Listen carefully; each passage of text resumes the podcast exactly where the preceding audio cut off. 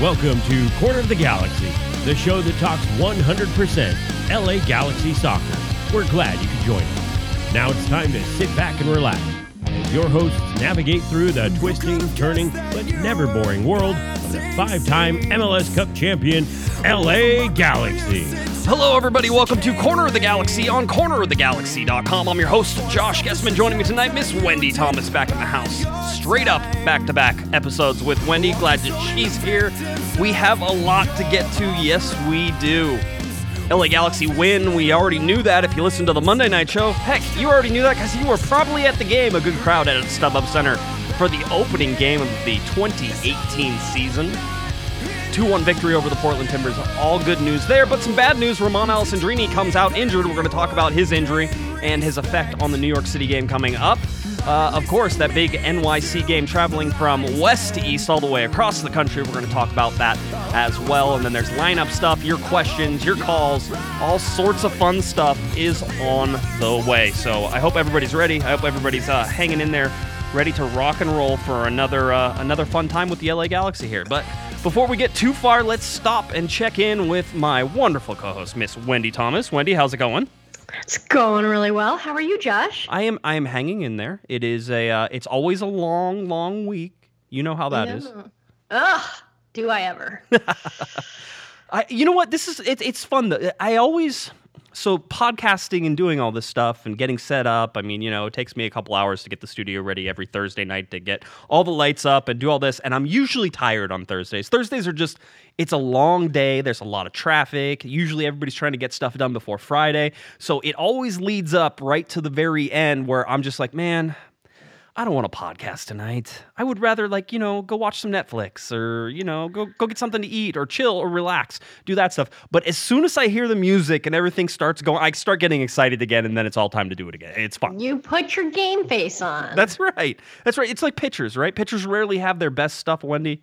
Uh, today I'm going to I'm going to pitch a great uh, with, you know, 95%, all right? I want to see some Greg Maddux. I want to see the big unit. I want to see I want to see your best stuff. I want to see World Series stuff from you tonight. Big unit for sure. Um, yeah, that was my nickname, actually. No, it wasn't. Anyway, already off to the side. Uh, let's talk real quick. I want to go to uh, to Sunday's game. Wendy, you were there. You enjoyed it. You're sitting in the stands. Mm. Tell me, tell me your first. What's the first word that comes to your mind after Sunday? Hot cocoa. Hot co. Oh, was it chili? Because there's a new vendor at the StubHub Center that sells, well, they sell like sleeves of cookies, but more importantly, more significantly for the crowd, which because it was rather cool temperatures, is they also sell hot cocoa. And I've been saying for a long time that I would love it if I could get some hot cocoa at an LA Galaxy game. And this past weekend, I did. I, this is this is what I this is what I think should happen. Being that hot cocoa was the newest menu item of In and Out, I think In and Out should also be brought to StubHub Center. What thoughts? That is a fantastic idea. I would love to eat myself a double double animal style with a hot cocoa while watching Alessandrini kick the ball around. See- that sounds like heaven to me. When I get to the pearly gates, I hope St. Peter is there and says, I have a double double animal style, and here's Roman Alessandrini to meet you. That, that is that is a nice. I'm not gonna lie. I start so so I started watching just a, a complete side note. Get let's totally get sidetracked just for a second. I started watching on Netflix a, a, a crime drama that's called Marseille and it's in French, right? And the only reason I'm watching it is because Roman Alessandrini is from Marseille. That is it. and I was I kept going. Oh look! And the very first like opening scene of this whole of the whole show is the the quote unquote mayor of Marseille going to um, an Olympique Marseille game in the stadium. So I was like, this is clearly clearly my my show now. So uh, I will be learning French, and then I'm probably going to ask Roman if he watches Marseille as well, just because I think that everybody who's French should probably watch it. But I had many takes from the game. Okay, what do you I got? Thought I thought that the game was first of all, it was fun, and that was a breath of fresh air after last season because there were so many games last season that were definitely not fun. This game was it was all over the place in terms of performances. I saw players giving terrible performances. I saw players giving great performances. There was wild inconsistency but between performances from given players. There was uh, spectacular chances created, misses, uh, wild gaffes, fantastic stops. I mean, there's just there was a lot to be said at that game, and I think both teams actually created a whole lot of entertainment value for the crowd last weekend. I mean, I I can't you know both Portland and the LA Galaxy there was basically nonstop action. I mean, from the time that the whistle blew. I mean, it was it was a really really entertaining game. So from that perspective, I thought it was great in terms of the LA Galaxy's performance. Once again, all over the place. There was players who I thought were heroic. Who's stupendous, brilliant. I thought that Alessandrini is beautiful. I think Ashley Cole is magnificent. I thought Lletget off the off the bench sparked some inc- brought incredible energy and creativity to the team. Right. I thought Jonathan Dos Santos was an absolute engine in that midfield. I thought Emma Boateng at times was absolutely masterful in terms of just his bravery and speeding down the side flank. And at the same time, he also at times had some moments of wild inconsistency in terms of his first touch. So I thought Perry Kitchen was fantastic. I love him every every time I get to see that and the LA Galaxy uniform. I am liking him more and more and more. And at the same time, there was moments when I was uh, shocked and uh, sort of appalled. I think our back line is really threadbare. There was moments where I swear I was sure we were not going to be able to hang on. Right. And so there's moments of fear uh, where I was aghast and I was just thinking to myself, we are just about to cough up a goal. I can feel it. But we managed to hang on for the win, and thank goodness we did. It's definitely how I wanted to start off the season. And there's our show, everybody. Thank you very much. we appreciate you turn, tuning in. No, you listen. We can break it down. We can break it down. No, why? Why even need to now? That was it. You you you you hit on all the important points there. So that was, no, that was very good. Um, yeah. I mean, where do you even start with this team? And I again, here's here's one of the things I want to point out. There's a couple things. positives or negatives because if you're starting with positives, I would start talk about the midfield and Cole and Alessandrini. If you're talking about negatives, I would talk about the back line and Geo. So what do you want to talk? Uh, what do I want to talk? I want to talk about respect. That's what I want to talk about. Just just to start off with. All right. Now, here's the deal. I put in a ton of effort to do all this stuff. Everybody knows that. Tons of hours, do all this stuff. And and I also, Wendy, very truly try to give my absolute honest opinions on things all the time. So I will tell you if I think a player is good, if they're bad. And by the way, all of you who say that and you're like, oh, I say the same thing, it's not a big deal. Um, you also don't have to talk to that player on a regular basis. And on on occasion, they do get upset whenever I say things. So Oh, yeah. so it's a different world that I live in a little bit with with regards to what I what I say and and the responsibility of what I say behind it. Um, I did not expect the LA Galaxy to win that game. Neither did I. That is why. That is why it is. It, I wrote in my article in my recap saying the LA Galaxy do the unexpected. Right. That's that's it. It was sort of like, hey, listen, this team won three times all of last year. All right, if you're I gonna know, win at home, I'm gonna call it unexpected right now because there were too many question marks on this team. And while I think this game helped us a little bit in learning about some of those question marks, it also still leaves me with like 17 million more answers on this. So my whole thing is that if you're going to disagree with me, that's fine. Just do it respectfully. Just just try to keep it level. Just be like, "Hey, I I knew for sure they were going to win." Listen, I get as fans, you expect your team to win every single time. All right? That's great. And I think for Galaxy fans especially, you should expect your team to win every single time. Um, and with with the history of that club, five-time MLS Cup champions, all those things, you should expect it. But my game previews are not going to be Galaxy win again, 200 to nothing. Galaxy Well, win yeah. Plus, also once burned, twice shy. I mean, we all the whole of last season was like, like Lucy with the football. Right. I mean, we are going up to take a kick, and Lucy pulls the football, and we fall on our collective butts. I mean, that was the whole of last season. Yeah, yes. So so no one should be. Yeah. No, yeah, nobody should be overly confident about the Galaxy right now. All right, you should feel good that they got the win, uh, and you should understand that their next two games are very difficult, and they're going to miss one of their players. So one of their one of the team MVP from last year, by the way. Um, so it's it's not you know it's not great news for the LA Galaxy. The, I guess the good news, if you're taking any of these uh, these injury hits too seriously right now, is that it's the beginning of the season and that there's time for all these things to heal and come back. So that's certainly something we're going to touch on and talk about. But I mean, excuse me, you you look at what you got from you know uh, Kamara, who scores the fir- scores the first goal. That's something the Galaxy needed so badly last year. Just a guy to push a ball through with his chest. I don't care how it got finished. The ball went over the line. It's the most beautiful finish anybody has ever seen if you're a Galaxy fan because the ball went over the line and the Galaxy were winning all of a sudden. Yeah, Kamara was good, but you know, I mean, Emma Boateng was the engine behind creating a lot of. But I think both of the goals he had a pretty significant hand in, in terms of, I don't know how many times, I don't know how many times he made those sprint down the flank to try and put in a cross from all the way at the touchline. I mean, I think it was like six at times, seven times, eight times. It could have been like nine times. Like that happened over and over and over again. And I think that he was a driving force behind both goals. Right. He I'm was. Miss, putting aside the fact that I think he also m- missed two open sitters. I yeah. mean, I don't. I'm not saying that he's flawless or anything, but Kamara what he did was sort of what you're supposed to do. I thought what Boateng did in sort of participating in both of the goals was more impressive. Hey, listen, I, I, think if you're looking, I said the first half. My first half MVP was was uh, Boateng. It wasn't even yeah. for me. It wasn't close.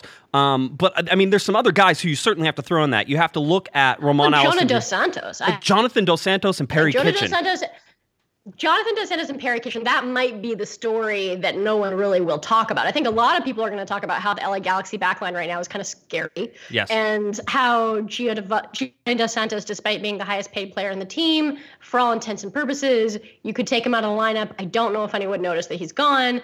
Um, the real story, maybe, is Jonathan Dos Santos and Perry Kitchen and the fact that those two are sort of quietly developing a little bit of chemistry in terms of how they play, and they could be a dynamite tandem. I'm trying to think of the last time we had a tandem that I thought was truly magical, and I think you have to go back to 2014 with Juninho and Marcelo Sarvas. The, the last tandem that I really think clicked together in terms of a central midfield pairing. Yeah, it, it, very well. I mean, listen, I, I, don't disagree with that at all. From what you saw in that first game, first of all, Jonathan Dos Santos had one really bad pass in that game, and then I think he worked like for the rest of the game to make up for it. It was because, rightly so, uh, Portland probably should have been up one nothing in that game uh, because of the bad pass, and Bingham came up with a good save. That's you look at it, and somebody tweeted to me, Wendy, and said Giovanni Dos Santos is the worst player on the field right now, and I was like, and I of course I wanted to scoff at it at first and be like, okay, here we go, overreaction again, and then I stood, stood then I sat there and I watched, and I already knew he wasn't having a great game, but I'm like, the worst player on the team, let me see. The whole thing, and then I realized he just wasn't involved, he wasn't there. Um, outside of the first shot of the game, which came, you know, inside the first minute, that was it for me. Um, and and that's again, somebody somebody on Twitter said said the real success of this LA Galaxy team is that Sigi Schmidt, with the salary cap, was able to put together a team that can compete without their highest paid, most talented player, quote unquote talented player, having any effect on the game whatsoever.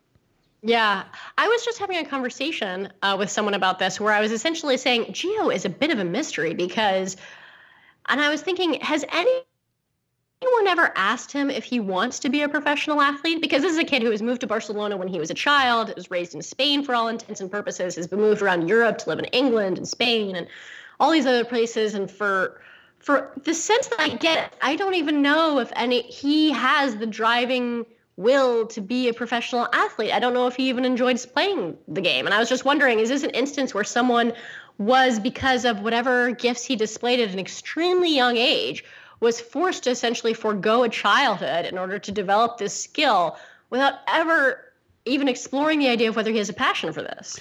I, yeah, I mean, it is interesting. I would also say that perhaps, perhaps if you look at his as at his his trip around the world at different clubs that he's never been good. Um, and that it's just been, as you said, an early success from childhood, and everybody has sort of lived off of that. I mean, we talk about, and and it's funny that that you can sort of compare these two a little bit. Um, with Giovanni Dos Santos sort of living off the goal he scored for Mexico against uh, the United States in the Gold Cup, right? Everybody remembers Yeah. that goal. Yeah, it's great, and it was a great personal like uh, talent. That's the Geo, by the way. That's the talent that you would expect from Geo on a regular basis if you're getting paid Right. five point five million dollars. But there's another guy who also sort of succeeds off of one goal, um, and that was sort of Jose Villarreal's uh, goal against Vancouver whenever he first came on. Which, by the way, was just a wonderful strike. It was perfect. But everybody always points to those goals as like the crowning achievement of these players. It's like, oh, remember that goal that he? But remember that goal he scored against Vancouver. Remember that goal he scored against the United States. It's it's those things that yes, they're spectacular moments, but the frequency of those moments is so far and few and in between that it it creates this just black hole of nothingness most of the time for both of those players. And you can wait for that to show up, Wendy, but there's no chance there's no there's no absolute your boat's ever coming in on those guys. I think that the Dos Santos brothers posit a very interesting philosophical question for all the philosophers in the audience, which is Is it better to have an innate natural gift, right? Uh-huh. Um, or to not have a gift, but then because you don't have a gift, be forced to work and develop the uh, work ethic, self discipline, you know, all the good skills, training, um, motivation, all the things that you need in order to be successful. I think that Giovanni Dos Santos, I've seen do things that I thought were really talented, you know, that evidenced talent and showed skill, flair, but he does them so sporadically that you can almost tell that there is no governing work ethic that underlies it. And so, you know, whereas Jonathan Dos Santos, you could see he's just an engine. He works and he works and he works. And for my money, if you're saying, would you rather have a gift, but no no motivating force behind it, no competitive drive, no will to win, no work ethic, no discipline? Or would you ha- rather have all the discipline in the world, all the work ethic in the world, and none of the gift? I would rather take the work ethic. I would rather take someone who works hard every single time. Yeah, it it is interesting, and uh, and, and certainly there's some there's I'm looking at the chat room. There's some people who agree with us. There's also some people who say that we're dumb as heck. I'll clean it up a little bit. Sure, um, sure, yeah. Um, uh, Romaldino, he says, uh, "You're you're all dumb as heck." As someone who has watched Gio Sure. since he was 16, we've known he's been inconsistent. That guy has skill and does so much. He's never been a goal scorer. Y'all expect too much from him. What does he do then? I don't. I'm not sure because He nobody. doesn't create. nobody- I mean, I've seen that. He doesn't create. Like that's clearly one of the reasons why we scored. There's a paucity of goals last season is because we have this number 10 who truly does not create that much. Right. Yeah. Like, he really doesn't. He doesn't score goals. He ca- so what does he do? He came close a couple times in the in the last preseason game, which again I thought was his best game um, Okay. to, to creating chances. Uh, and he certainly missed. He missed two sitters on the night um, against Portland that that were were pretty obvious ones. He he had a couple good balls, but he also got pulled in this game. Now Sigi Schmidt came on and said that it was because he had Thank tired. God. he- he Thank had- he had- God he got pulled. yeah, well, Sigi said it was because he had tired legs. Um, so you can, which I want people to understand. If Sigi's going to put that out there publicly, then that is sort of the stance that we have to understand: is that Gio didn't get pulled because of his play. Gio got pulled because of tired legs. Now we can we can hypothesize that perhaps it is because of his play, um, but at the same time, the the reason that Sigi Schmidt gave was because he had tired legs. Um, that was that was really it. Um, so that's sort of that again. I, I want people to understand where Sigi's mindset is about uh, Giovanni Dos Santos. Now, I think there's two things. There's two really opposite possibilities that you could see from Gio right now. Well, actually, it's probably three, which is which is none of the above. So, um, number one is that he could be on cruise control right now because he's trying not to get hurt ahead of the World Cup. He knows Okay. that he just he just wants to get to the World Cup in Russia and do the thing, right? So, okay, cool. Understand if that's the way it is. I don't like that way. Usually, you end up getting hurt if you try to cruise through these things. But do your thing. If that's your thing, I can't tell professional athletes how to how to behave. Okay. The other thing is that in my mind, if you're going into the World Cup, you want to be playing your best soccer. You want to be firing. You want to have the confidence. You want to have all these things go. So I would think that this would be the best time to see Giovanni Dos Santos perform for the LA Galaxy. Um, I would think that he would be highly motivated because there's no guarantee that Mexico takes him right now. Um, and there's probably a question mark about that if he continues sort of this poor run. So those are sort of the two opposite ends of the things. And then the third one is that he's just n- he's just not going to perform in a Galaxy uniform, whether it's the personnel around him, uh, the formation, or just his overall talent level. See, that's the thing. I can't say talent level. He is absolutely, in my mind, the most talented player he on the field. Don't know about the most help, but he is definitely. I've, we've seen since he's he's been with us since the summer of 2015, and probably both last season and the season before, there was maybe a month long period where he played beautifully in several games in a row. Right. And because of that, because he's so streaky, it makes me think that yeah, he just doesn't have self discipline or a work ethic because he's clearly doing it when he feels like it, which means if he just feels like, yeah, I do really want to play hard right now. This is what I feel like doing right now. And so I'm going to I'm going to really try and play well for this game. That's what I feel like. Well, I, and so, you I, know, I felt like in this game against Portland that uh, Gio picked up Gyasi Zardes' first touch from last year. yeah, um, that was whew. Wh- which is which is tough, which is really tough. And it's uh, again, it's a position the Galaxy could probably fill with another player if they wanted to. Um, and Yeah. and you know that it's certainly a position that if you got rid of the salary at five point five million dollars, that you could go out and get somebody very good on the market. we could get a number 9. We could get I mean, yeah, we could get someone really good for 5 million dollars. Really good for 5 million dollars. Yeah, yeah, you could save five hundred thousand dollars. You could get a discount. Um, but anyway, so so I mean that's that's certainly one of the parts. Uh, I agreed with you on Emma Boateng, the driver of everything in the first half, the finisher of nothing in the second half. But Oh, still, poor I know it, it hurts. He, It hurts. you know why? Because whenever he comes off the field, Wendy, what does the crowd do? Standing ovation. Standing ovation. Everyone loves him. Right? Loves him, loves him. I would say, based on cheers, okay, the loudest cheers of the night were for Emma Boateng coming off the field and for Sebastian Lletget being called in. Yeah, I think I think those are pretty reasonable. All Fan right, favorites. Let, Fan let's favorites. let's see if I can hit all the right buttons and do all the right stuff. Four two four. Who's this? Hey, fellas, this is Chris. Hey, Chris. You from Reddit. What do you got? All right. So you guys are on the geo topic right now, and you know that's my favorite topic. I'm sure. So I have I have to chime in on this. First of all, let me just say Sunday's performance. I was very pleased with just about everyone on the team, including Ciani. Surprisingly, Okay. still don't think the six hundred and twenty thousand dollar price tag is justified, but if we can work on that salary, okay.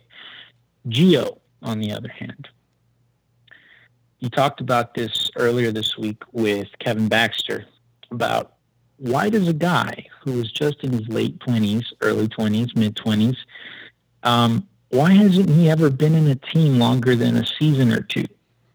Right. and you start looking at the list of the teams that he's been in. Six goals, that's about the average. Three, four, six goal seasons. Even at his last team, Villarreal, he was there for three seasons.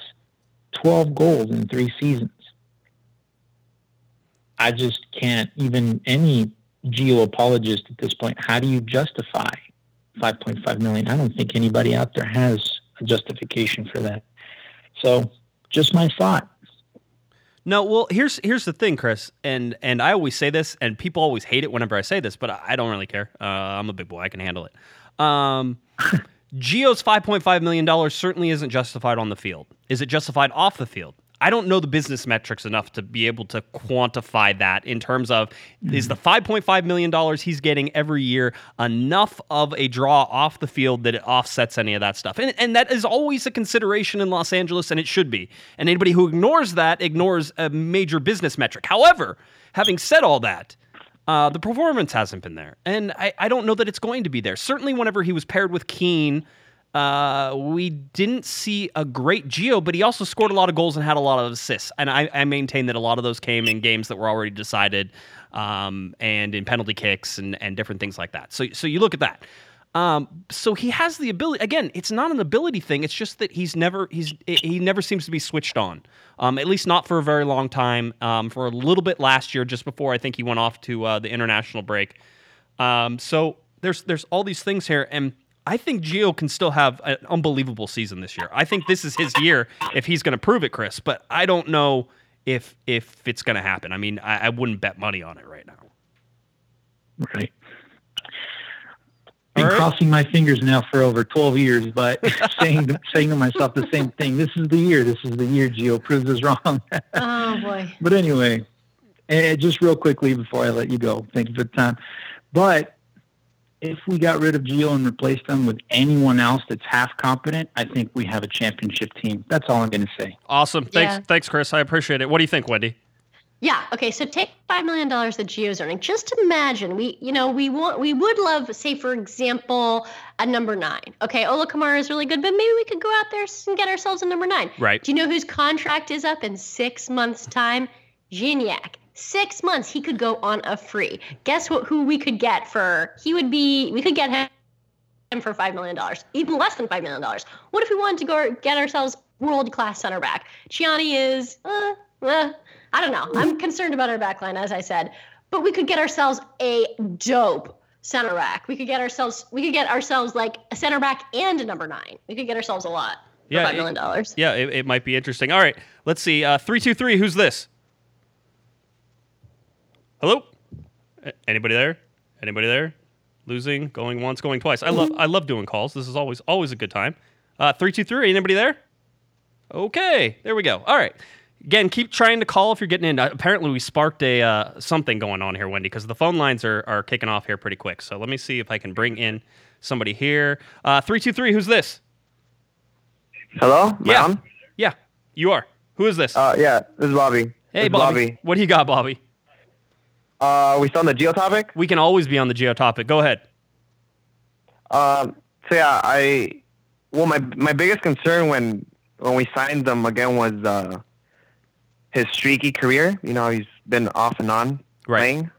Um, but, you know, at times I feel like, you know, um, starting from like, not starting, but let's say, for example, from the last preseason game, let's say if those, uh, for example, um, just off the top of my head, I remember that, uh, that Emma pass or, or the, the pass that Gio gave Emma and he could have scored, you know, if he would have scored that, or if he would have, you know, if he, if Gio would have scored one of these uh, two shots that he had Right. in this last game, Right. how much different would that would that make people's um you know like like opinions of him if those little things would have you know What would would have gone in? No, gone I, through no, I, I know what you're saying, Bobby. Here's here's my thing: is that I can appreciate a Giovanni Dos Santos who doesn't score goals. Uh, if he's involved in the attack, if he's creating chances, Wendy, for me, that makes that makes a ton of sense, and I'm okay with that. Giovanni Dos Santos does not have to be scoring goals for me to be excited about him. If he is creating chances and creating goals for other people and getting assists, I'm okay with that. Again, I'm a big fan of the offense working collectively. I don't care how they do it as long as they put goals in the back of the net. If I see people involved, but the problem is for me, Gio's ghosting most of the time. He's not he's not there. What do you think, Wendy?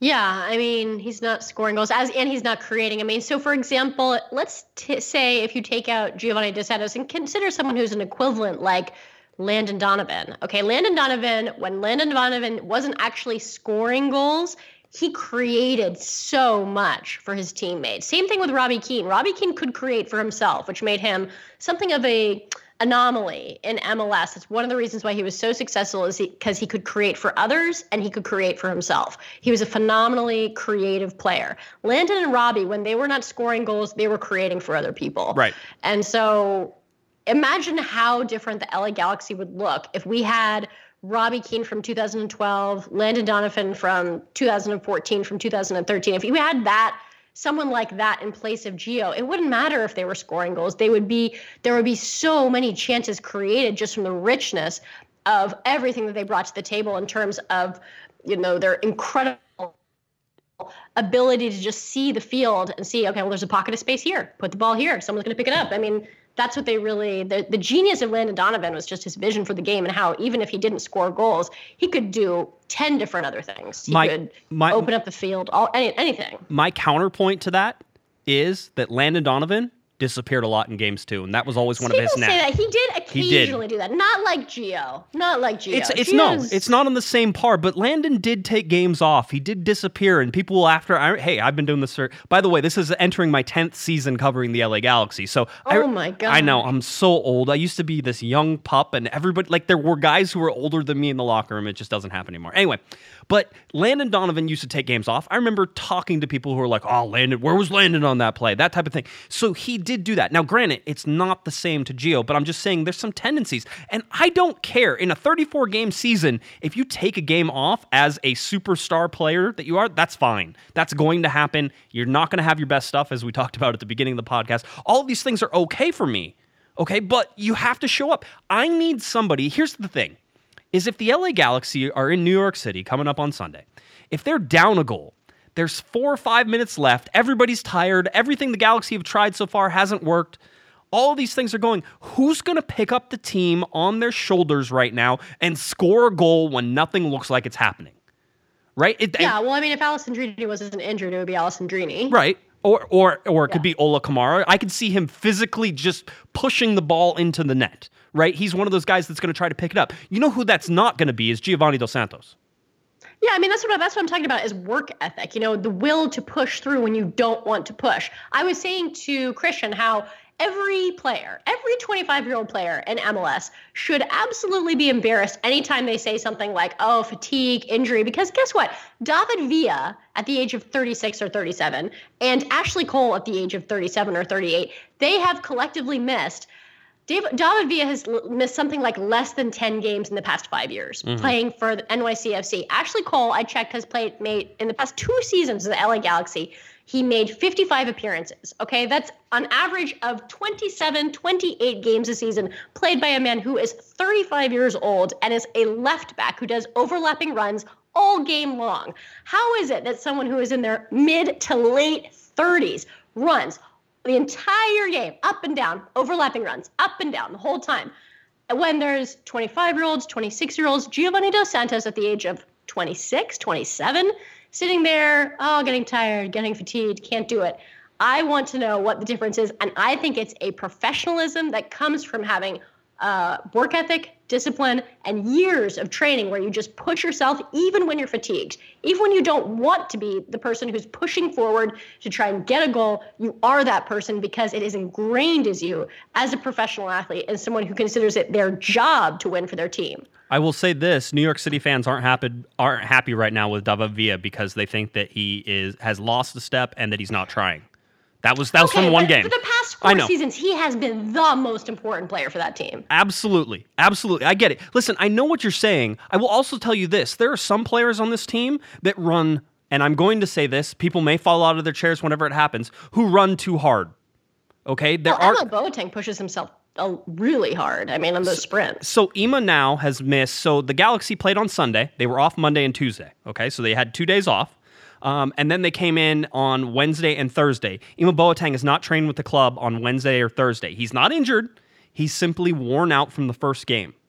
Okay, that is, and granted, you know that they do uh, physical testing on these guys, and a lot of times they can tell whether or not their body is fully recovered, um, and all these things. Ema is one of those guys. Romain Alessandrini is oh, one of those guys pushes guys. himself so hard. I would like to see. I love Ema. I love seeing Ema at 100%. I would like to see Ema at 95% sometimes and not so much 100 because everybody asks why Ema Boateng is the first substitute off the field so often. It's because he runs too hard a lot of times. Now, Then who is going to push? If Alessandrini, I, I give you Alessandrini because I see him at the end of games sometimes. He is red, bright red. He is killing himself. And I put, who is going to do it, right? I mean, if Gio's just chilling, then who is going to be the person who pushes through? Yeah, No. yeah. I mean, you're gonna have to have somebody step up. It doesn't have to be the same person all the time, and that's what happened last year with the Galaxy. That there was not enough talent on the field in order for Romana or Ima not to be running, you know, 100 percent uh, balls to the wall all the time.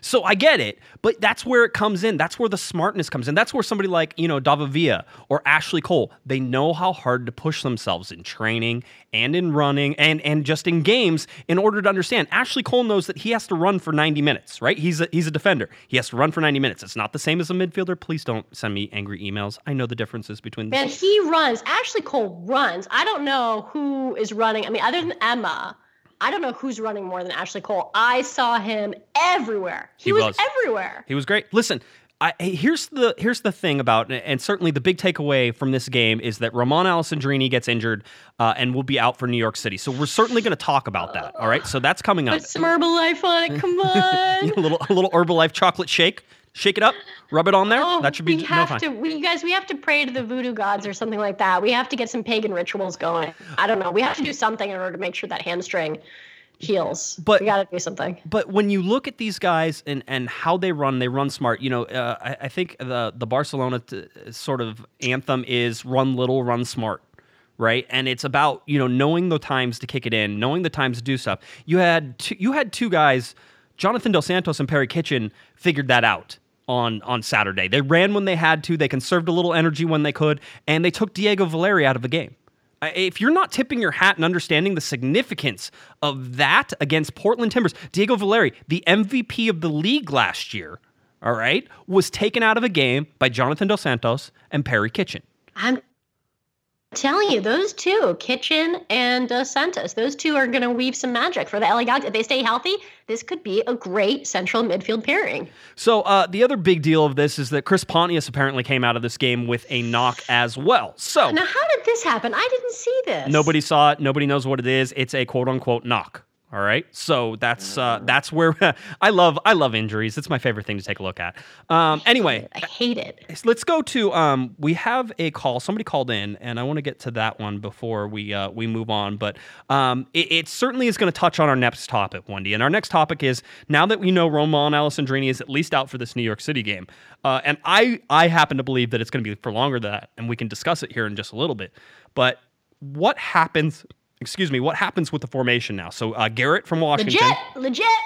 Yeah, I know everybody wants to say that. It might not be a great idea, and I'm going to tell you why. But let's let Garrett get his call in here uh, right now. So here's Garrett from Washington.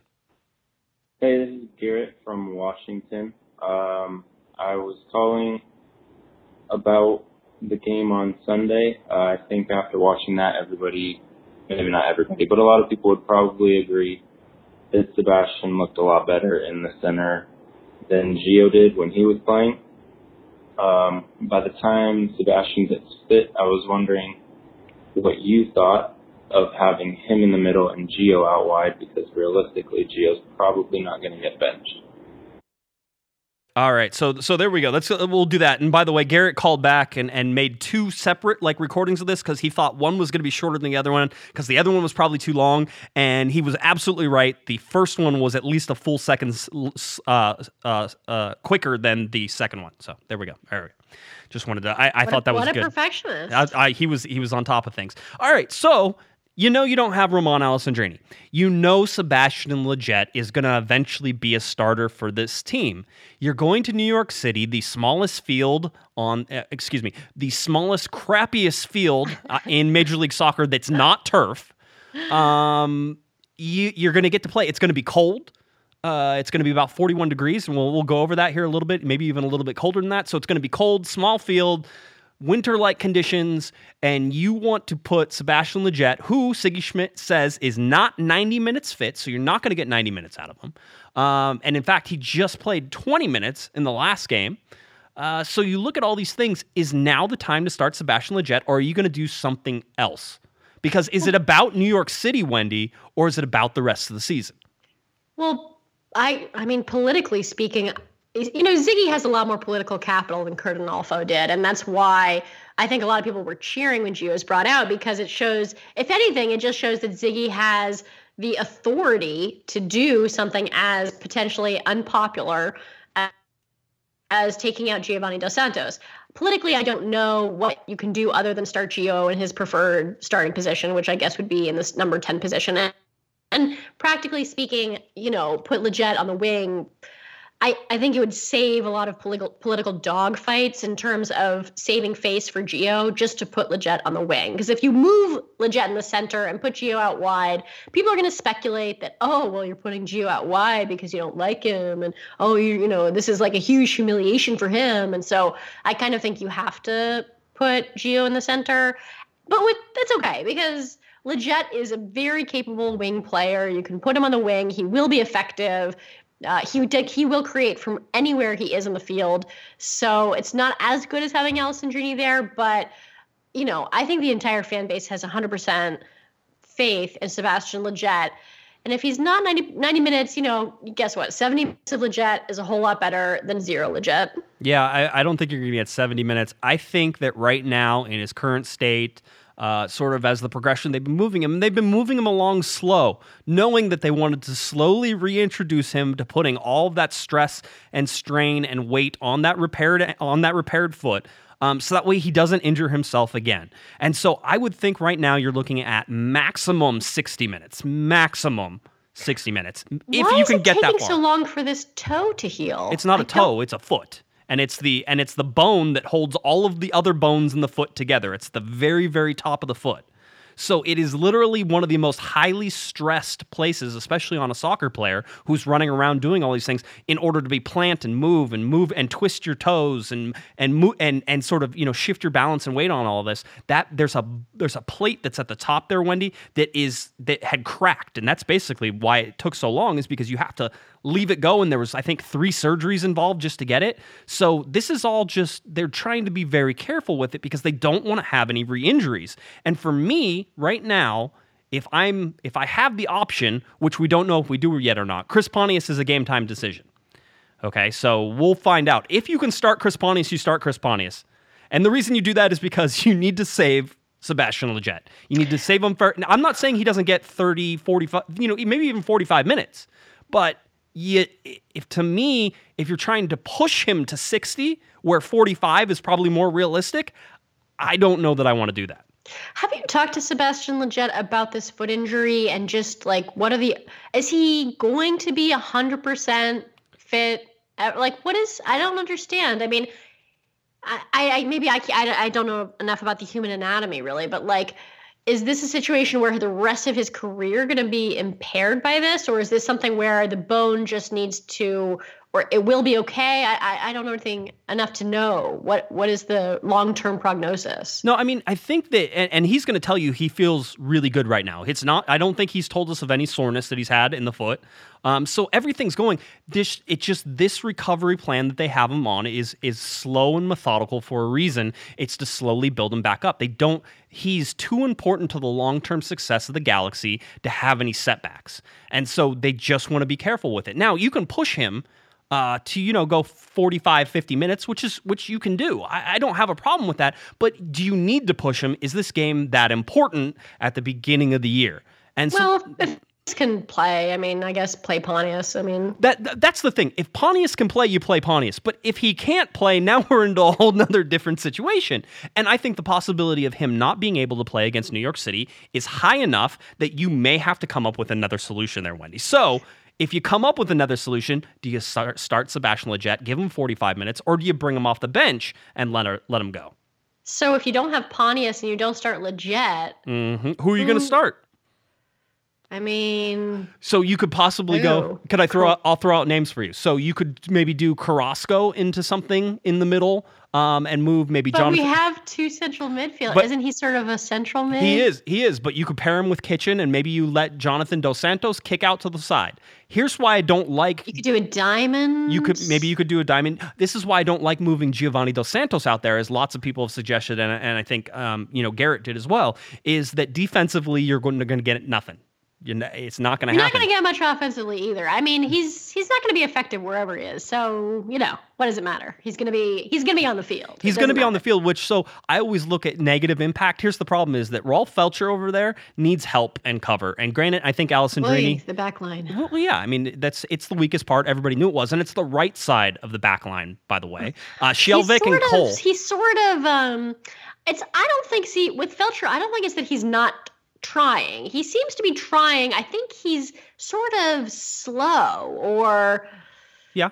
I don't think he's not. So, for example, when I was watching Ciani, there was a couple of times during the game when Ciani honestly looked like he was like picking daisies or watching butterflies or something. He literally was tuned out. Like he hadn't he was like, it was like tension had been drawn off to watching the guy selling popcorn in the aisle. I don't think that's what Feltscher's issue was. Feltscher seemed tuned in and he was, there. He's sort of, yeah, like slow, like physically slow. Yeah, uh, Like he like is. he's like he's old. I don't know, older. I don't know. He's not. I mean, he's not. He's he's probably one of the most in shape guys on the team, by the way, just in terms of uh, of muscular uh, uh, setup. There, man has abs for days. Well, Um, just because you're jacked though doesn't mean that you yeah, move. but but, you know, but it makes fluidly. me but it makes me jealous. Um, Well, no, yeah. he, he's just he he's not fast. We all we've already said that. He takes good, okay, good angles, but speed kills him. If he was going up against somebody like Emmanuel Boateng, it would be over. But to be fair, there aren't too many people who can guard Boateng right now. So I don't know. What do you think Feltscher's problem is? Uh, I don't think he has a problem. I think he's just is what it is. I, I think you're getting what you see from him. I don't think there may not be more than that. I hope that he shows another level. Um, and to be honest, the defense played really well against Portland, a very good attacking team. The goal that they scored, I argue, was a handball by Adi uh, Ah, to control. the refs, the refs, they were terrible.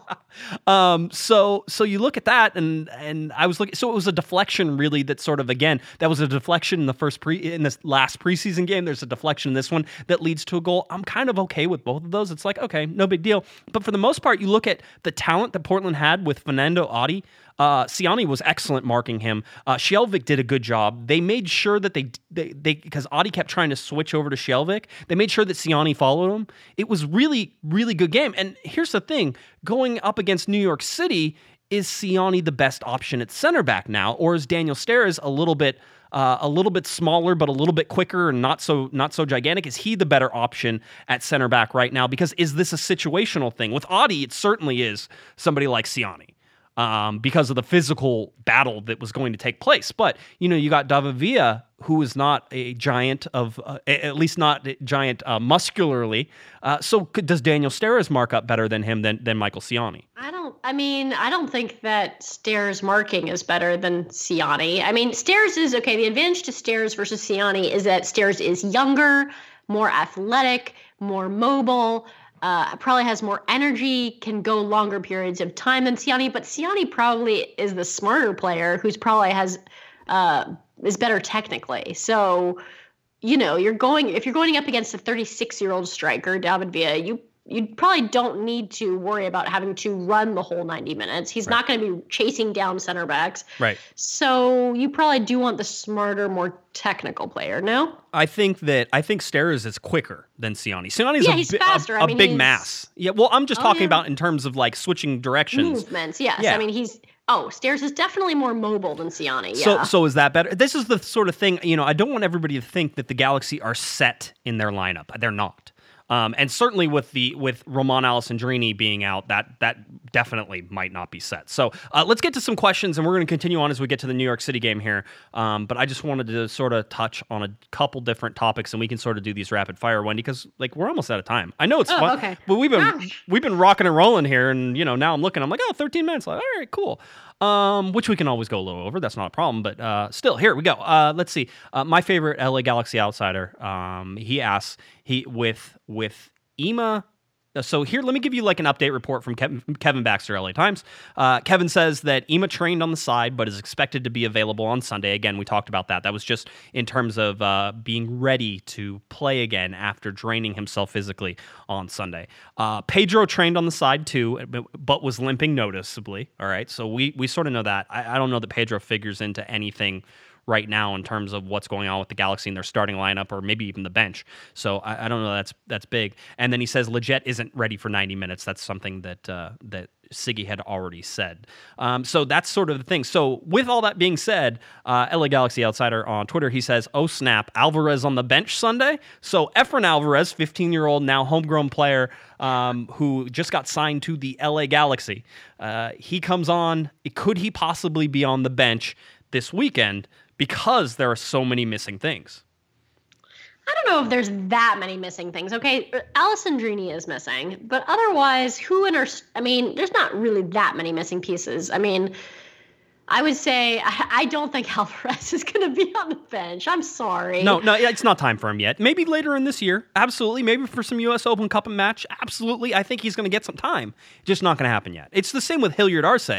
I see him as the Now maybe he's the center back solution. We don't know. I mean, he could be. I Sigi's not going to start him this soon in the season. He's going to let him train for a little. Again, it's about putting the time in and understanding where these guys are. You're going to throw him into. This guy's not a professional player. He played at Stanford in college soccer. College soccer is way different than playing Major League Soccer. So Sigi's going to bring him along. This isn't the days of Omar Gonzalez and AJ De La Garza coming on and making a huge impact immediately. Now, I've already said this a million times. I'll say it again. Hilliard Arce it very well could be the starter at center back by the end of the season. That I'm perfectly willing to to see. I think that's a possibility. So we could we could look at that. But you're right. I mean, you know, Hilliard Arce might be the might be the best defender there. Mm, we'll see. A very interesting prospect. Uh, Sean. Sean says, "Do you see this game as an opportunity for Carrasco to get some minutes due to injuries in the midfield and who starts at center back?" So they're talking about it. I think that Ciani's still going to start.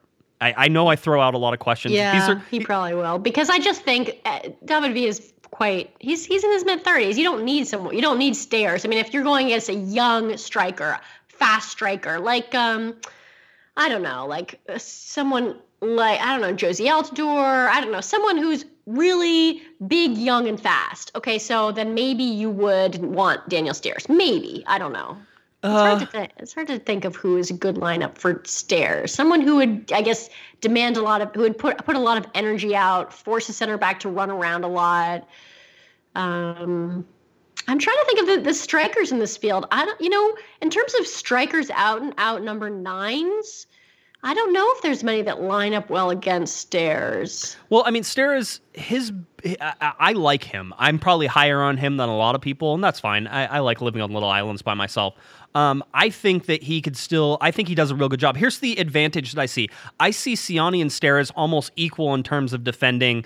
Um, I think that Ciani gets the bonuses on set piece defending because of his height, and on uh, on set piece attacking because of his height and his ability to head the ball. So that's why you're probably, if you look at all those things and you put the plus, especially against New York City, there's not a really speedy person that you're necessarily going to have to deal with. Not in, in, in David Villa. Um, you know, maybe some of the other guys coming from midfield that you have to worry about, but Ciani for me is probably still the starter there. So, all right, let's continue on. Next question.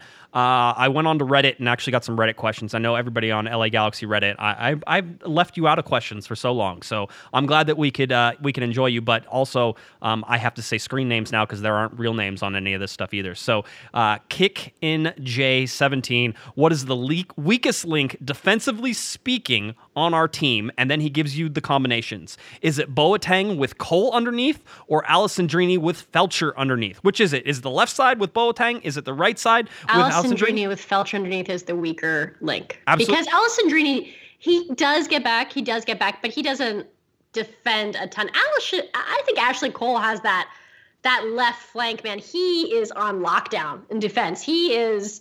I have zero discomfort with a- Ashley Cole as my left back. I feel like even when he has a dopey center back to deal with, he's still he's still pretty. He's still really good. Alessandrini doesn't defend a lot and Feltscher is really questionable. So that's that's why it's good to have somebody like Perry Kitchen who's able to come back and drop into oh, those holes. The destroyer. Yep. I love it. So so absolutely you're right. It is on the right hand side. I destroy your battleship, Perry Kitchen. and it's not just because Alessandrini and Feltscher combination. It's Alessandrini, Feltscher, and Ciani on the right hand side on that defensive yeah. triangle. I mean, that's the thing is that that right flank is the weaker flank, sort of by far. Yeah, it is. Yeah, it is. Absolutely. So, um, okay, next question. Uh, holy crap, it's Dan writes on Reddit. He says, uh, just want to point out that when Gio stepped off the pitch, I could hear booing from the crowd, as opposed to Ema getting a standing ovation. Seems like this experiment isn't working. I think he's talking about the Gio experiment. Is this a Gio experiment? Have we been experimenting with Gio? We've been experimenting since the summer of 2015, which is a long experiment, and we are going to continue to experiment until at least the end of 2019 season, people. Woohoo! All right. Uh, it's like the Manhattan Project. Woo! Um, let's see. Uh, JR1, 2, 3, 4, 5, 6, and AND 7 uh, says, uh, given the new rules regarding homegrown players, what is Efrain Alvarez's current value on the international market? And other than benching Gio, what can Galaxy do this year to most increase Efrain's international market value? And three, even if doesn't increase Efrain's value, can we still bench Gio? This seems just like a way to bench Gio. And and I'll be honest with you, I have no idea what Efren is on the international market. Um, he's been having some success at the youth national level, so certainly there's something like that. And I think he's a guy who is pretty much pegged to go to Mexico right now, if I'm not 100% mistaken. And I meant to look it up beforehand. Um, so so you can look at all that. I think that Efren Alvarez at 15 years old doesn't need to be worried, and the Galaxy don't need to be worried this year about his international market value. No, babe, wor- eh, Efren, worry about getting your driver's license. Okay, you, first you have to, you're gonna have to pass driver's training. Then you have to do driver ed. Then you're gonna have to take the test and get your driver's license. I don't want you thinking about your international market value just yet. Just enjoy being a teenager for like another year or two. It, it is it is at the point though. I would like to see Efren Alvarez be a consistent starter on this team by age 18 or 19. 18, yes. 18, yes. 15, you know, let's give the kid, let's give him a little breathing room, okay? And if they can do that, if they can put him into that, if they can keep him for that long, which you might not be able to. Again, he, you know, uh, this this person, uh, Jer one two three four five six seven, uh, he's he's right in that there is international interest in Efren Alvarez. So if you can keep him for that long, you're going to have to start throwing him some minutes. You have to start throwing him some minutes this year. You can throw him some minutes, but I mean, he, I mean, he's he's a puppy. He's a baby. He has to get accustomed to playing with players of this size. They're going to be larger than him, faster than him. I mean, it's it's a big adjustment. I'm sure that he's doing it in training, right? Yeah. So you get adjusted in training, and then you slowly get incorporated into, um, you know, the smaller games, the cup games, and Open Cup and stuff like that. And then eventually, over time, you get to play in the bigger games. Very good. We thank everybody for their questions, both on Reddit. I'll try to do that on a regular basis, as post a threads that way you guys can comment on that, and also uh, everybody in the chat room as well. Matt Matthew, by the way, says, uh, "Is Papa dos Santos is he a problem for the front office? Not yet, but I heard and I relayed on Monday that he was not happy whenever Gio was pulled out." Um, yeah, but man, come on. Is any parent really happy when their kid gets pulled out? That's probably an international. That's like internationally a thing that you're not happy about. I mean, I don't know. I I think if my kid wasn't performing, I'd probably be like, yeah, you kind of deserve to be on the bench. But maybe I'm just you know a really bad father. That could be it. See, this is an this is an object lesson in why helicopter parenting is not the approach to take here with your children, because then you turn into Papa Dos Santos with his thing of like, how dare you take out my son? My son is the best. My son will never make any mistakes. Man, you're not helping Gio, okay? You're, you're not helping dad. You're not helping your son become his best self when all you do is say he can do no wrong, okay? Uh, you got to push him out of the nest and show him that he needs to fail in order to succeed. All right, let's uh let's move on now. LA Galaxy news, just real quickly, just a couple things. Uh, I just wanted to give you the LA Galaxy's uh, travel schedule. Uh, we were recording on Thursday, March 8th. On Friday, March 9th, uh, the LA Galaxy will depart for New York City. So they will leave on Friday for a Sunday game. Then it will be training in New York City on Saturday, March 10th, and then a 2 p.m. kickoff Sunday, March 11th against New York City. We already knew that. Let's go over the standings, Wendy, because standings are super relevant after Oh one my game. God. The your LA Galaxy currently sit third in the Western Conference after one game. They are tied with three points with the Houston Dynamo, San Jose Earthquakes, Vancouver Whitecaps, and LAFC. Isn't that nice? Uh, they also have tied a franchise record of three points per game on average, which is, I, is a joke, and people really needed to have like their joke pants on every once in a while because some of this stuff is just funny. All right, just roll with it. I have to do numbers, and I'm going to track every game by game the numbers, the wins, the goals, all that stuff. So you have to start with game one, and there's nothing you can learn from game one. So just deal with it for for a little bit. They're jokes. Uh, the LA Galaxy do sit in third in the Western Conference, though, of course, on goal differential. Wendy. yes, I know. Big news. Columbus Crew, New York City FC, Philadelphia Union are the three teams tied atop Eastern Conference table right now. And of course, they all won their first game. Um, so that's interesting there. Uh, New York City. And for those of you who are watching the CONCACAF Champions League, three MLS teams won against Liga MX Yep. teams in the past week, and one of them actually New York Red Bulls won away in Mexico. Yes. interesting. This is all. This is all very. It's starting. There was a. I think there was an article in, in, in- down in Mexico somewhere. I don't know exactly the newspaper, but they were saying what an embarrassment it is. Um, you know, sort of to have that happen. So hey, a little inroads there for MLS. That's good. Um, the fact that teams are succeeding whenever we know the schedule doesn't favor these MLS teams is a really big deal. Toronto, I still think, has the highest ceiling here, and they can probably go the farthest but yeah, I mean, there's there's Except they're playing as Tigres. They and I don't know if you're a Liga Mickey's team, but Tigres, Tigres is is, good. very good. I know, I know. It is interesting. All right, uh, let's go now to the schedule. Uh, the LA Galaxy, of course, will go to New York City on Sunday. Then they will come back, but there's some time off. This is why Romain Alessandrini, his right, his his right hamstring strain, which we don't know what the grade is, but he's expected to be back for this Vancouver game. I don't think you bring him back for the Vancouver game because Wendy in Vancouver they play on what Turf. turf. Why would you want to bring Romain Alessandrini, who has a strained right hamstring that may have already been a pre-existing condition because I think it was wrapped before the game, so maybe it was a little sore or you know a little tweaked, and then he goes in and he tweaks it further. Why would you want him to come back and play on the turf, even though there's a bunch of time in between? He'd have to be like more than hundred percent, or he's on the bench for that game, Wendy, and you bring him in late in the game to give him like 20 minutes or something like that. Just sort of be like, here, remember, you can you can play a little bit. That would be the most I would look at for Romain and Vancouver because after the Vancouver game on March 24th, it is LAFC at StubHub Center, March 31st, the very first. Uh, I guess it's not the first because certainly there were many LA derbies there uh, before with Chivas USA. And being that I think lots of fans are of the opinion that this is Chivas USA reincarnate, uh, this is just a continuation of that completely one-sided sided quote unquote rivalry.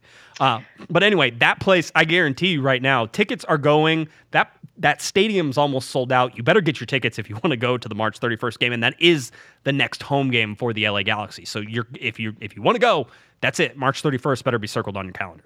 Yeah, I definitely would not risk Allison Alessandrini, even if there's like a chance of that the hamstring not being done, because I definitely want him for the March 31st game against LAFC. And that stupid Vancouver turf. I remember the Robbie Keane got an injury on that turf two years ago. It's It it's was, uh, it's better now. It's better turf now. They they replaced it, so it's not as is there bad. such a giving as good turf though, Josh? it, I didn't say it was good turf. I said it was better turf. I mean, It's Come it- on. It's not. It's not Minnesota, which I think Minnesota or New England, who have some really bad turf. Um, so you know, those are sort of my. I think my high water marks for bad turf. Um, Seattle certainly is up there. That turf is horrible. I remember watching LAFC uh, play Seattle over the weekend. I remembered how much I hated watching games on turf. So um, Ugh, yeah, the Seattle's the one they get the like the little black pebbles that bounce yeah, it's from really. the from the turf. Have you ever played on those and like you slide and you get them in your eyes or you get them in your butt crack? I know that's not sexy, but that's where they always end up, right? And that never mind. I will, I'll continue on Sunday, April eighth, after the March 31st game against LAFC. It's Sporting Kansas City at StubHub Center. So back to back home games for the LA Galaxy, which happens a lot back to back, but rarely are there three in a row. So don't get used to that. Uh, Saturday, April 14th is where they will face off against the Chicago Fire. Uh, let me quickly run down your injuries. As of Thursday, uh, as we're recording on March 8th, as I've said before, Bradford Jamieson IV still undergoing concussion protocol. Uh, he is out with a concussion. He is out for the New York City game, and he has now been missing for 39 days from the LA Galaxy, just in case you're keeping track, like I am. Um, so there's also João Pedro, who we know has a left leg injury, possibly a knee. He was training with the team today, but limping, as I reported earlier. He's been out for 12 days. Romain Alessandrini with the right hamstring strain, uh, out versus New York City. Uh, and Chris Pontius with a knock of some sort is a game time decision. Both of those guys have been out four days so far as we go on. All right. Anything else you want to talk about before we do a quick preview of New York City FC and the LA Galaxy? no, go ahead. Okay, let's do it. Your LA Galaxy will face off against New York City FC on Sunday, March 11, 2018, 2 p.m. 2 p.m. Pacific time at Yankee Stadium. This game, of course, is on Spectrum Sportsnet and Spectrum Deportes.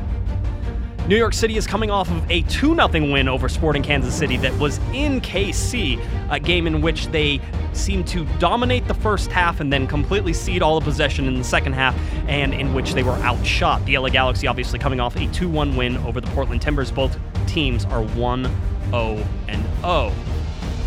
You, of course, have David Villa, who did not score in the first game of the season, but uh, who apparently, according to New York City fans, has lost the step and is now completely useless if you're to believe all their fun rantings beforehand. New York City FC will also be without Maxime Chanot, who picked up a red card for denial of an obvious goal scoring opportunity in the 88th minute of their win over Sporting Kansas City.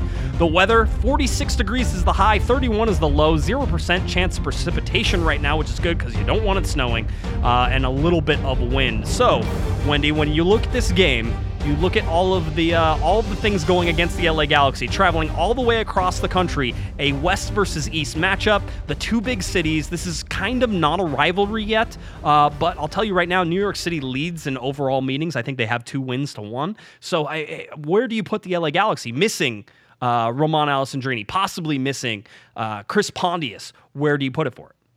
I mean, I'd like to get a result. I would, you know, I'd, I'd be happy probably with a tie because right. I think NYCFC is pretty good. And I think that they're coached well. I think they probably are going to make the playoffs this season just based on what they were doing last season. So I would probably be happy with a tie. Yeah, New York City FC is, I think, and I've been told this by a, by a couple reporters who cover the league. They said that they're a very, very very deep team, or they should be. Um, but I was on a podcast that covers New York City uh, earlier this week on Monday, uh, talking about this game, and they seem very unsure, sort of, of their defense, um, how that's going to work, and then apparently they still have some question marks in the midfield as well. Uh, there's a lot of good players on this. We talk about Villa. Uh, you have you have uh, uh, excuse me, you have. I, I, can't even think right now because I'm looking at it. And uh, you have Rodney Wallace, who came over and joined New York City FC out there on the left wing, or at least that's how he started. You have Maxi Moralez, who plays, um, you know, Jesus Medina. This These are good guys. Alexander Ring uh, in midfield. So they have a very talented attacking group, um, which I think is going to put a lot of pressure on the LA Galaxy defense and that midfield. And who is that midfield? Who starts? Where does everybody end up going? I think and I know I've said it now and we've talked about it enough. If Pontius is ready, he plays. Um, and he starts. And then you bring Sebastian Lletget in, in the second half and you see what you need to do in that. And if the game's already out of hand by that time, then you don't need to push Sebastian for, for too many minutes. Just work on his, his ways. But the other thing is that I have a feeling, it's just a, a gut feeling right now that Chris Pontius will not be ready to play, Wendy. And if that's the mm. case, I think, I, I, and, I'm, and I'm serious, I think that. Um, I think that you you start Sebastian Lletget and you're going to put him in there for 45, 50 minutes and you're going to call it good. And it's just going to be an experiment out there. Or Carrasco? You could put Carrasco in, but then you have to move somebody. So who do you move? Do you let Jonathan stay know. and you, you, do Gio? like a different lineup, like a four, like do like a like a four, two, three, one. Right. I don't know. Yeah. You were the one who was just telling me about the foot. The foot that can't, you have to be very precious. It's the precious foot. we don't want to hurt the foot. I'm just saying that you're, you're running out of options, and that's still an option, and you can still give them the minutes. It's just, I don't like making substitutes at halftime. Like, I don't like having, knowing that I'm going to make a substitute at halftime if that's the case, or that I may have to go beforehand. Kevin, uh, Kevin and I were talking on the phone today after he had gone to training and giving giving me a call about that, and he was saying, "Listen, if you start Pontius, who is iffy right now, and he can't go if he gets hurt or tweaks something a little bit further, and you have to sub, now you're forcing a sub in the first half, which means that you're going to have to bring Lletget in, and then you're going to have to sub him again probably because you don't have enough minutes out of him. So you're going to use two subs at the same position." Um, the the mm. field here is ridiculously small. It's it's a joke of a soccer game most of the time whenever you watch this. There is no predicting what is going to happen in this game. Um, I think a draw would be an excellent result, understanding where the Galaxy are. I could see them, it's MLS, Wendy, so I certainly could see the Galaxy sneaking in a win. I think the most likely result is probably a 2 or a 3 1 loss. And, I, you know, I don't have any problems saying that. Uh, I just think that if you're going to remove Romain Alessandrini, who is the guy who usually makes plays and really everybody seems to drive off of, um, and you're not going to have Chris Pontius in a position to be able to guard Lletget from a bunch of minutes, then I'm not sure you roll the dice and risk Lletget for long term. And so maybe you maybe you're you're seeing what kind of fun lineup you can put together with you know three defensive midfielders. I, I have no idea. Yeah, I mean, obvi- I think the most likely outcome is a loss, but I would be happy with a tie. I want a tie. That would be good. Uh, tie, a tie is always good. Again, uh, this game will be broadcast on Spectrum Sportsnet, Spectrum Deportes. There's a bunch of viewing parties going out there, and I have looked into and I put the feelers out to start a Corner of the Galaxy viewing party down in uh, Orange County as well. So uh, as soon as that comes up, and that's not going to be here for this New York City FC game, maybe for Vancouver, uh, I will let you know where it's at, and we'd love to have everybody come down, and we certainly can talk uh, about the Galaxy or anything else. I, I would imagine that it would kind of be fun, and maybe we would have like a little halftime show or something like that where we could talk with everybody. And Wendy, you invited everybody over to your house, right? Yes, party at my place, everyone. There you go. That works. All right. Uh, the LA Galaxy again face off against New York City FC coming up on Sunday, March 11th. The second game, game number two of the 34 game season for the LA Galaxy. I hope everybody enjoys it. All right. Uh, anything else, Wendy? You good? Yeah, I'm good. All right. Tell everybody where they can find you. You can find me at Corner of the Galaxy and American Soccer Now and on Twitter at Bards Blonde. All right. And if you're looking for me on Twitter, it's at Jay Guesman, J G U E S M A N, and of course at Galaxy Podcast.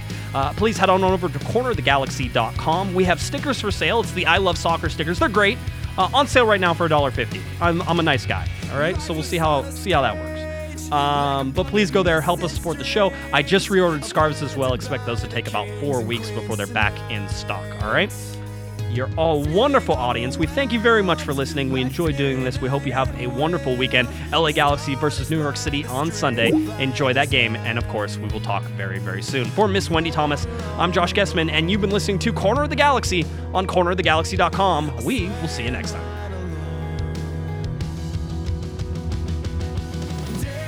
You've been listening to the Corner of the Galaxy podcast on cornerofthegalaxy.com. You can follow the show on Twitter and Instagram at Galaxy Podcast, and be sure to check out and subscribe to iTunes, Stitcher, and Facebook by searching for Corner of the Galaxy. And for all of your independent LA Galaxy news, discussion, and entertainment, including this podcast, head on over to cornerofthegalaxy.com. Fans, thanks for listening. We ask that you be kind and courteous to your neighbors as you leave the podcast. We thank you for joining us and look forward to seeing you again. Until then, I'm Michael Arajo, and on behalf of the entire Corner of the Galaxy crew, goodbye, everybody.